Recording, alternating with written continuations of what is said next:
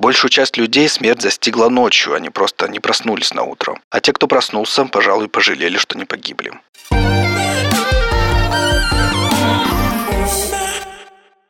Всем привет! Это подкаст «Я боюсь». Меня зовут Кирилл. В этом подкасте мы собираем коллекцию самых загадочных, пугающих и неоднозначных документальных историй, которые вас удивят. Но сегодня я здесь один, потому что это выпуск из отдельной нашей серии про таинственные и жуткие места на нашей планете. Пожалуйста, подпишитесь там, где вы слушаете подкасты. А если это ваш первый выпуск, не поленитесь, послушайте еще какой-нибудь большой выпуск. Там немножко другие вайбы, там нас четверо, и точно есть кого выбрать себе в любимчики и ради кого остаться.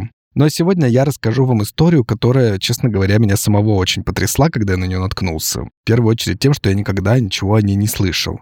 Мне кажется, я уже не первый раз говорю вот эту фразу, но я, правда, каждый раз удивляюсь, потому что на нашей Земле происходят такие странные, удивительные вещи, а ты живешь свою жизнь и ничего об этом не знаешь. И мне кажется классно, что мы можем об этом поговорить, хотя история будет жуткой. Я, честно говоря, не мог усидеть на месте, когда читал, и даже подумал, что это чья-то жестокая медиашутка или какая-то фальсификация или очередная теория заговора. Но чем дальше я копался в материале, искал источники, тем больше ужасался, что все это реально происходило. Причем относительно недавно. Не буду устраивать какую-то прямо интригу, вы все равно уже прочитали в названии, что речь пойдет про озеро Ниос, которое прозвали озером убийцей. А вот почему, что все это значит и что меня так шокировало, я сейчас расскажу.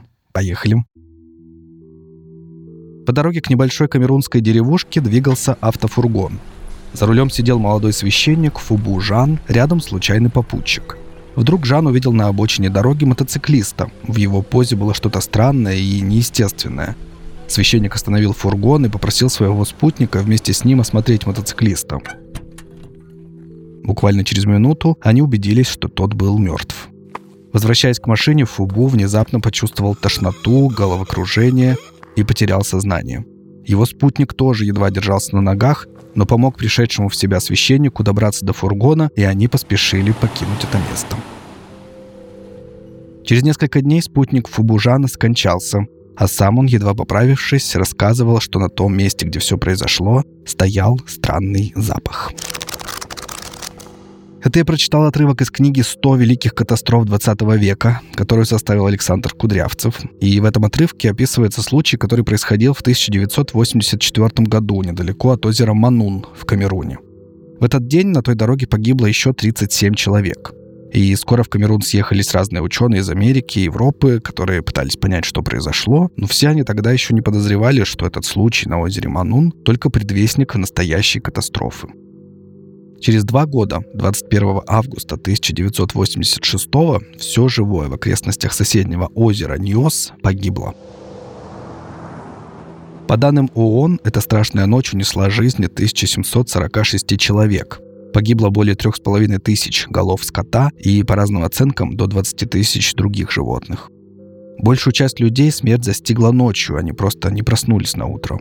А те, кто проснулся, пожалуй, пожалели, что не погибли. Я процитирую выжившего местного жителя, его зовут Джозеф Нквейн из деревни Субум, третьего по удаленности от озера пострадавшего поселения. Я не мог говорить. Я не мог открыть рот, потому что чувствовал что-то ужасное. Я слышал, как жутко хрипит моя дочь, очень ненормально. Подойдя к ее кровати, я рухнул и пролежал так до 9 часов утра следующего дня. Я был шокирован, когда увидел, что мои брюки окрасились в красный цвет с пятнами медового цвета. Я видел какое-то крахмальное месиво на своем теле. У меня на руках были раны, но я не знал, откуда они. Я пытался что-то сказать, но голоса не было. Моя дочь была уже мертва. Мне удалось дойти до дома соседей, все они тоже были мертвы. Большая часть моей семьи была в другом селе, в Ум. Я и мой друг, у которого погиб отец, поехали на мотоцикле, и когда проезжали Ньос, не увидели никаких признаков жизни. Ну а что, собственно, произошло, спросите вы? Война, взрыв, авария на каком-нибудь заводе, вторжение инопланетян. Вот реальная версия оказалась куда более прозаичной, но и куда более неожиданной. Но прежде чем ее озвучить, я расскажу еще одну местную легенду. Многие поколения, жившие в северо-западном регионе Камеруна, из уст в уста передавали легенду об озере Ньос. В водах этого озера якобы обитают местные духи. И легенда гласила, что все, кто имел дерзость поселиться слишком близко к озеру, были убиты духами. Вы знаете, в каком-то смысле можно сказать, что эта легенда верна. Убийца действительно был невидимым, неосязаемым и вышел из воды озера Нёс. Как позднее установят ученые, 21 августа в районе 21-22 часов из вод озера выделилось разом, только вслушайтесь, 1,2 кубических километра углекислого газа. Поскольку углекислый газ тяжелее воздуха, он вместе с водным аэрозолем таким стелющимся облаком накрыл несколько ближайших поселений в окрестностях 25 километров вокруг. Так что люди и животные просто задыхались от нехватки кислорода. Я напомню, что обычная концентрация углекислого газа в воздухе менее 0,04%. И я хочу тут вас отослать еще к одному нашему маленькому выпуску про страшные места. Это выпуск Маши про ледник судного дня. В прошлом сезоне он был, послушайте, если еще не слышали. Она там подробно рассказывала, как повышение концентрации углекислого газа влияет на человека. Так вот, нормальная концентрация — это порядка 0,04%. И если концентрация достигает 1%, человек начинает страдать от головных болей и галлюцинаций, а концентрация в районе 17% ведет к немедленной потере сознания и смерти от удушья. Так вот, в ближайших окрестностях озера этот показатель превышал 30%. В материалах к этому выпуску я делюсь схемой, которую я нашел в статье 1989 года медицинского журнала Кембриджа. Ее составляли медики, в том числе, вот, которые участвовали в спасательной операции. И Конечно же, я хочу отправить вас к нам в соцсети, потому что мы там каждому выпуску собираем подборку разных визуальных и других материалов, которые в формате подкаста показать невозможно. Ссылки на наши соцсети, на соцсеть с картинками, на страницу ВКонтакте есть в описании. Я рекомендовал бы вам переходить и посмотреть. Так вот, на схеме, которую я там привожу, видно, как после выброса газового облака на озере Ньос, которое располагается в такой гористой местности, на возвышенности, газ двинулся со склона на север и потом разделился на два потока, двигаясь по низине долинам, по таким сельскохозяйственным долинам и затронул еще несколько населенных пунктов. На схеме это непосредственно населенный пункт Ньос, который называется так же, как озеро, село Ча и село Субум. Самое жуткое, что ты никак не можешь понять, что в воздухе высокая концентрация СО2 потому что он не имеет какого-то определенного различимого человеком запаха. И многие люди даже не догадывались, что что-то происходит, пока не было уже слишком поздно. То, что выделившийся газ тяжелее воздуха примерно в полтора раза, это тоже важно для истории, потому что основная часть выживших — это не только те, кто находился далеко от озера, но и те, кто находились на относительной высоте. Жители этих поселений в основном фермеры и скотоводы, ну и плюс местные постройки низкоэтажные и нередко, как в жарких странах, без окон или там с минимальной какой-то изоляцией. При этом, например, известны случаи, когда члены семьи, спавшие на первом этаже, умирали, а на втором, хоть и теряли сознание, но вот оставались живы. Даже история Джозефа, да, которого я цитировал в начале сегодня, он рассказывает, что потерял сознание, когда подошел к кроватке дочери и наклонился к ней. Вот тогда отключился. Плюс некоторые люди выходили на улицу, когда услышали шум. А шум действительно был, так как газ вырывался из озера с огромной силой. И вот очевидцы, так и ученые описывают, что озеро буквально взорвалось. Вверх поднялся огромный фонтан, а на поверхности водоема от такого подземного толчка даже возникло цунами высотой волны около 25 метров. И люди, которые выходили из домов, чтобы посмотреть, откуда вообще доносится этот шум, быстро теряли сознание, умирали прямо на пороге собственного дома. Причем нередко вот члены семьи понимали, что кто-то вышел посмотреть, не возвращается, ничего не отвечает, бежали спасать или бежали посмотреть, что происходит, и тоже падали без чувств. Такая вот жуть. Если у вас хорошее воображение, вы понимаете, что это выглядит чисто как фильм ужасов наяву.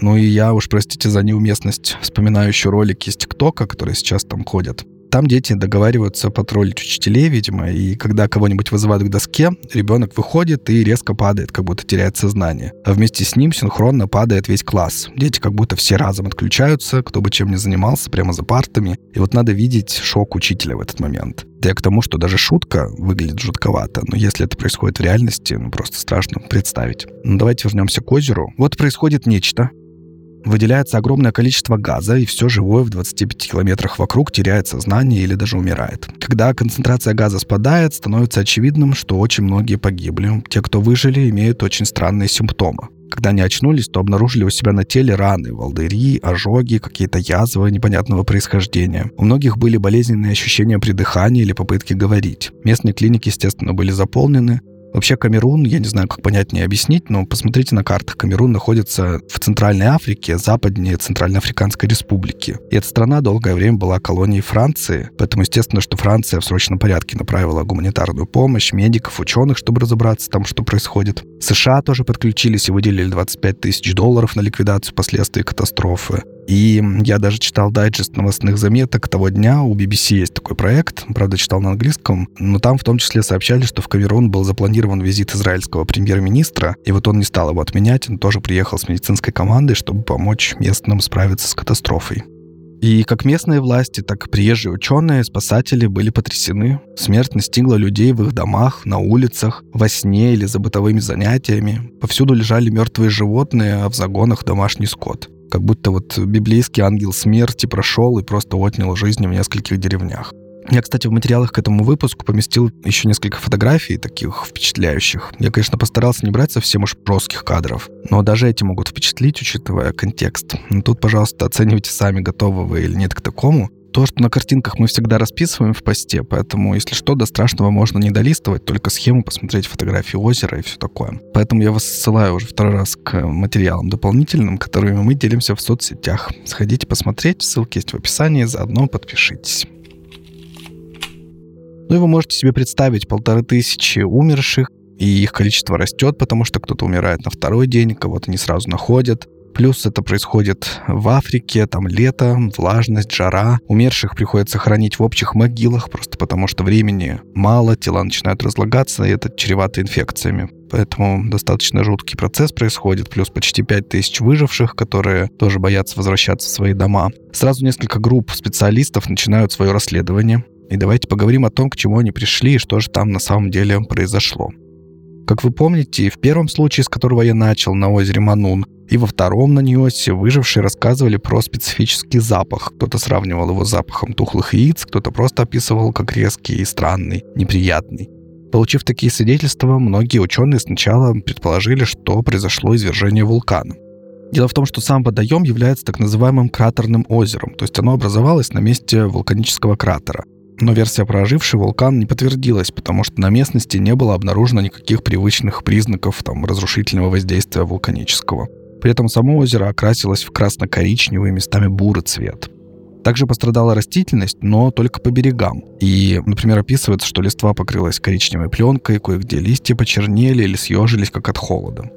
Ученые сделали вывод, что такой эффект – следствие резкого выделения растворенной в воде двуокиси углерода, на практике проверить это оказалось сложнее. Во-первых, озеро находится на возвышении, добраться туда не так-то просто экспедиции. Трассы какой-то ведущей к озеру нет. Но даже самые первые попытки взять химические пробы с глубинных вод оказались неудачными. При подъеме сосуды просто взрывались из-за высокого давления сжиженных газов. И когда удалось это сделать, а для этого сосуды пришлось поднимать в специальном таком замедленном режиме с открытыми клапанами, Анализ подтвердил, что газы в воде на 99,6% составляют двуокись углерода. И еще они содержали небольшое количество метана и гелия. В то же время ни одна из взятых проб воды не содержала сернистых газов или их следов. Это значит, что специфический запах, о котором говорили свидетели, мог являться распространенной при отравлении углекислым газом галлюцинацией запаха.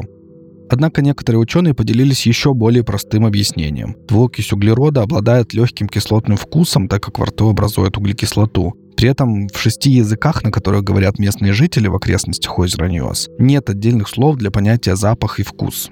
Не исключено, что при переводе, причем вот зачастую переводить приходилось сразу на два языка. На язык переводчика и потом уже на язык английский или французский. То эти понятия просто могли перепутаться или исказиться.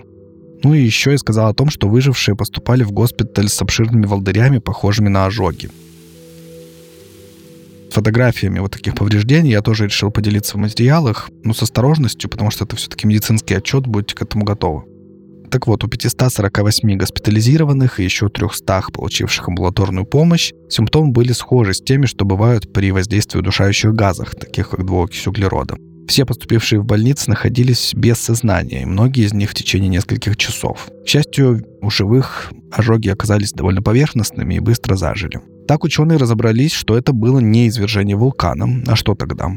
Отсутствие каких-либо серьезных повреждений опровергало и любые другие версии, которые были связаны с техногенными катастрофами или воздействием какого-то оружия. А вот изменения в озере намекали на то, что причина как раз-таки кроется в нем. Все это осложнялось тем, что подобных катастроф было всего две. Я говорю здесь, что две, которые наблюдало человечество. И первая как раз вот два года назад, с которой мы начали. Явление просто еще не было хорошо изучено, и подобные стихийные бедствия, такой внезапный выброс большого объема растворенного углекислого газа из открытого водоема, называются лимонологическими катастрофами. Но тогда ученые только еще пытались определить, гипотезы построить и понять, что такое могло случиться. В итоге наиболее такая общепринятая теория заключается в том, что газ скапливался в нижних слоях воды и осадочных породах из-за вулканической активности, которая еще продолжалась в недрах озера. В большинстве кратерных озер углекислый газ действительно постоянно выходит на поверхность, но происходит это в неопасных объемах, и он рассеивается без вреда для окружающих. Благодаря сезонному похолоданию наверх поднимаются более теплые слои воды с газом как раз-таки со дна. И такая циркуляция происходит все время, и это не дает диоксиду углерода накопиться до критически опасной концентрации. Ну а в Камеруне как таковых сезонных изменений климата нет. Там вместо похолодания круглогодичное лето, и верхние слои водоема всегда теплые. Никогда не охлаждаются и не дают подниматься к поверхности более прохладным нижним слоям, как раз-таки в которых содержится углекислота. И получается такая естественная пробка, которая до времени удерживает вещество на глубине. Вот что спровоцировало выброс, определить сложно до сих пор. Это мог быть сезон дождей, который наложился на критическое количество накопленного газа, и поэтому верхний слой изменил свое состояние и пошел на дно, а нижний вырвался.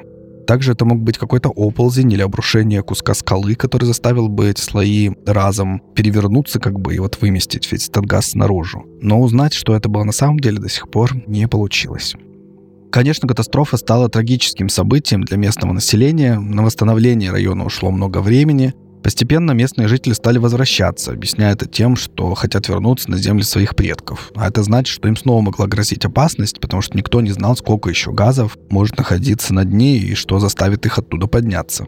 И это подтолкнуло международную группу ученых приступить к изучению озера, чтобы понять причину и предотвратить подобные инциденты в будущем. Но они пришли довольно к жуткому выводу. СО2 продолжал поступать в озеро, причем ежегодно вулкан дает в воду около 5 миллионов кубических метров углекислоты. Это явление недостаточно изучено, и поэтому никто не мог предложить адекватного какого-то решения проблемы. И прошло целых 10 лет, пока одна группа ученых совместно с инженерами разработали модель определенной системы, которая должна была помочь озеру выделять газы более безопасно, скажем так, не накапливать их в таком количестве и под таким давлением. Они предположили, что если бы слои воды вот этой вот разной плотности и температуры перемешивались чаще, то трагедии удалось бы избежать. Тогда они решили воссоздать вот этот вот обычный природный процесс, но в контролируемых условиях.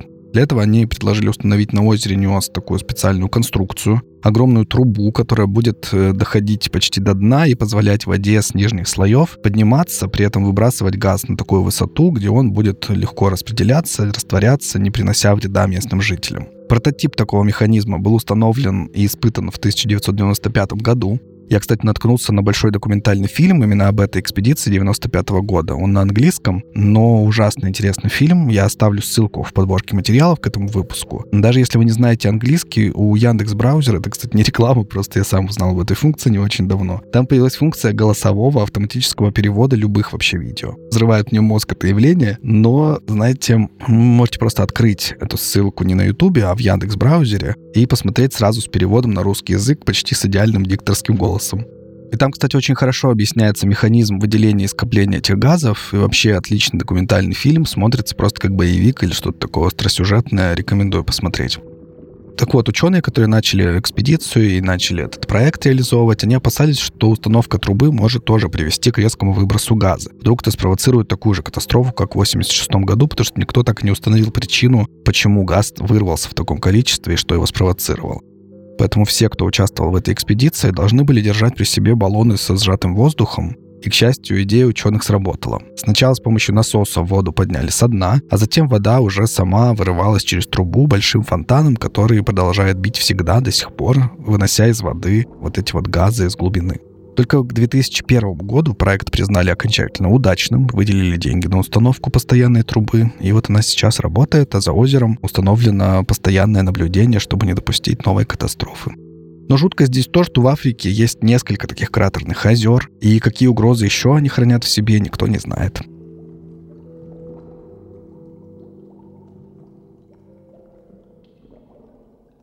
Вот такая вот история у меня сегодня. Честно говоря, меня поражает способность нашей планеты самыми разными способами уничтожать людей.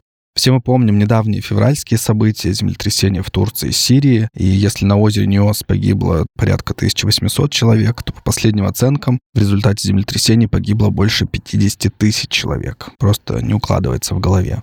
Ну и тем больше, конечно, у меня вопросов к людям, которые уничтожают чужие жизни под разными дурацкими предлогами. Но, знаете ли, это большой философский вопрос, на который мы не найдем сегодня ответ. Такой вот у меня невеселый в этот раз финал, но я надеюсь, что вам интересно было узнать про это место и послушать эту историю. Если это так, не забывайте, пожалуйста, делиться впечатлениями в комментариях под выпуском в соцсетях. Ну и еще наш подкаст можно поддержать на Бусти или Патреоне, в зависимости от того, российская у вас карта или зарубежная. Ну вот, пожалуйста, к детям теперь присоединилась еще и собака. Не знаю, слышно вам ее или нет.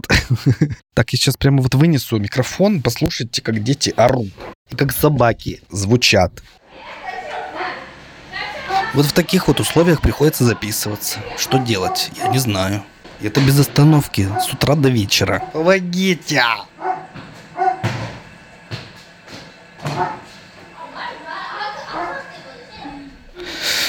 Ой, ужас какой. И вот что с этим делать, я вообще не знаю.